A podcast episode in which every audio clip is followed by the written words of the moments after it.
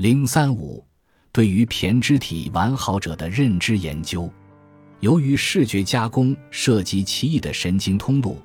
可以对胼胝体完好的参与者进行偏侧优势实验。很显然，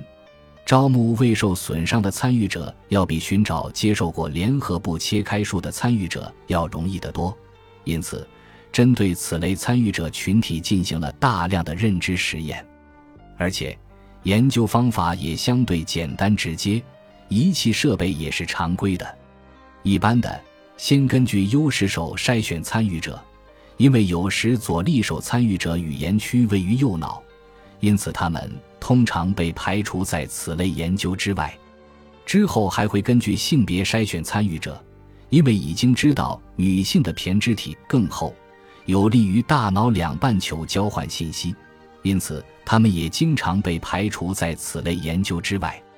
也就是说，该研究天然的限制只给我们留下了男性右利手参与者。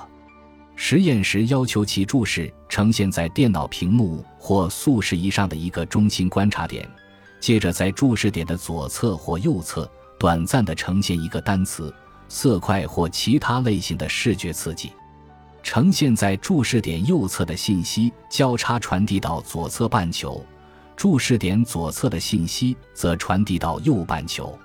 随后，通常要求参与者就视觉信息进行一些决策，并记录其反应时间。这种实验设计的基本原理是：如果信息投到了某个合适的半球，那么获取该信息就比较快；如果信息起初投到了错误的半球，就必须辗转传递到正确的那个半球以接受加工，而这也要耗费时间。需要指出的是，这类实验中设计的时间实在是非常短暂，五十毫秒的时间差就已经被认为很长了。研究者已经成功的运用了向左或右视野短时呈现刺激的方式来对信息加工进行评价。总体而言，这些发现确实证明。左脑擅长处理字词，右脑擅长处理面孔和线条。其他研究则揭示了性别差异、听觉处理的差异、持续性视觉注意过程的差异、原型形成过程中的差异以及优势手方面的差异。这些研究也表明，不同类型的视觉刺激对于左右半球会产生不同的影响。偏侧性的适应性功能始终如一的出现，然而这一事实的原因却不是那么清楚。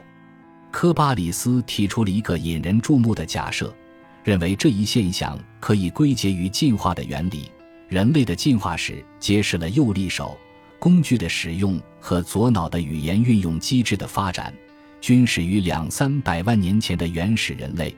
并为更复杂的功能的发展创造了条件。科巴里斯写道：“大约一百五十万年前，随着具有更大的脑容量的直立人的出现，工具的使用变得更加复杂。然而，真正灵活运用工具的能力，以及像现代人类那样灵活的语言的能力，可能直到距今约十五万年前才发展出来。当时智人出现于非洲，并随后繁衍遍布全球。根据科巴里斯的看法。”半球特异化可能与思维的灵活性和生成能力有关。生成能力一级运用规则，将基本元素加以组合而创造出新的联合体的能力，不管生成的是单词、句子还是更为复杂的工具。生成能力可能为人类所独有，并且与大脑左半球有关。科巴里斯的理论很吸引人。但是应该结合对黑猩猩核类人猿的语言加工和工具运用的研究，对其加以评价。该领域的进展值得关注。尽管关于两半球差异的实验给人留下了深刻印象，但是仍需要在更大的背景下对它们加以考察。虽然大量细致周详的实验和验证都表明，一些功能定位于大脑皮层的特定区域。但是，大脑加工过程也很可能遍布于脑的其余部分。即使就半球特异化这一点而言，大脑似乎也是作为一个整体的器官而运行的。需要指出的是，这里所报道的很多研究范式所用到的参与者都被切断了胼胝体，其实验设计的目的也是为了验证人脑的双侧分工特性。